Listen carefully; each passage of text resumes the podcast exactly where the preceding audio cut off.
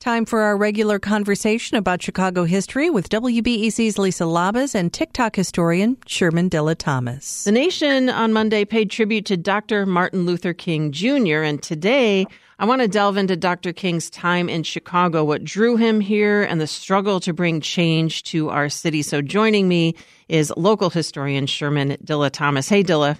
Hey, Lisa. There's no way you can talk about Dr. King being in Chicago without talking about the late, great Chicago historian Tamil Black. So I'm super pumped today. So you bring up Tamil Black right away. I am not familiar with his history working with Dr. King. What do you know about that?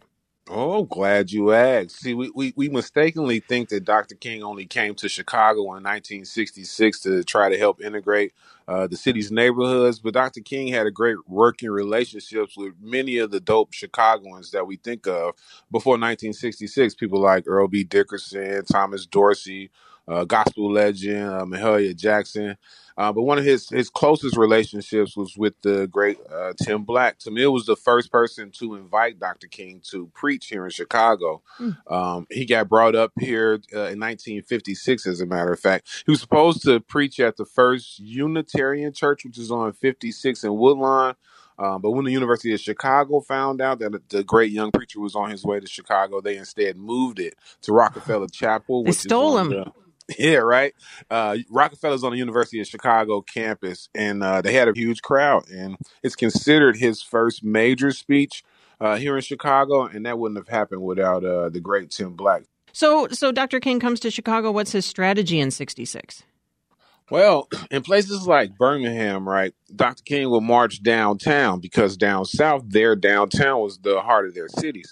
But marching downtown in Chicago didn't work. In Chicago, the heart of our city is in our neighborhood. So going downtown, like the Loop area, that didn't really make much sense. Yeah, absolutely. Especially when you're trying to change hearts and minds, right? So they decided to move those protests from downtown to the neighborhoods. They started off first in the Chicago Lawn neighborhood, marching in, Chicago Lawn community area.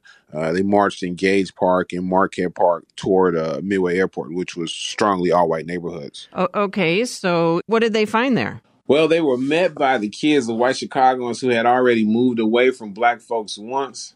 So not only did they attack the marchers, but they were also attacking the police who were there to protect the marchers. So why didn't Dr. King find success in Chicago? Well, Chicago was a different pony, if you will, right? He was going up against Mayor Richard J. Daley, who at the time was the strongest mayor in the country, probably the second strongest politician behind LBJ.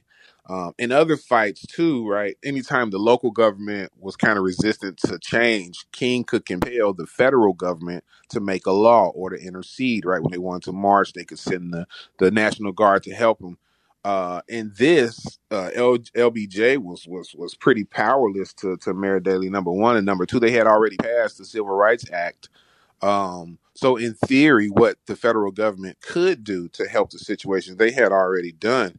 And then the other thing is, right, and no disrespect to the people down south, but like the Bull Connors of the world or other small town mayors, they might have only had like a high school diploma, right? And, you know, King had a doctorate, but Richard J. Daley had a law degree, and he had been playing Chicago politics his whole life, so he was a formidable foe, that's for sure. You know, just trying to wrap my head around Dr. King trying to butt up against the power that is Mayor Daley at the time. It must have been kind of like trying to tear down a brick wall that is Daley with a spoon. Daley wasn't afraid of King or what King could bring to bear. And then the other thing that I guess we should also mention, and it's important to mention, African-American churches really were not very supportive of Dr. King when he came to Chicago. And the reason being is Mayor Daley's Democratic machine was in charge of the patronage jobs. And so there's a famous story of Reverend Clay Evans, whose church needed a lot of repair. He wasn't scared. He allowed Dr. King to preach there.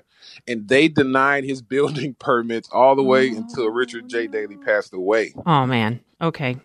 That is some entrenched politics right there. So this is local historian Sherman Dilla Thomas, and you can find Dilla on TikTok, and he joins me every other Tuesday here on WBEZ. Thanks so much, Dilla. Hey, thanks, Lisa.